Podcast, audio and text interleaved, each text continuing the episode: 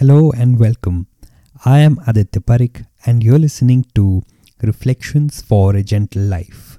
In this podcast, we talk about various aspects of life and the lessons I have learned in my first 30 years.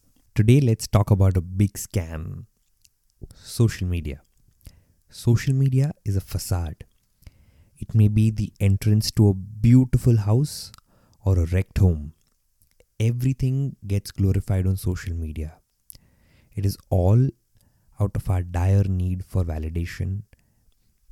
Don't judge your life against someone else's social media feed.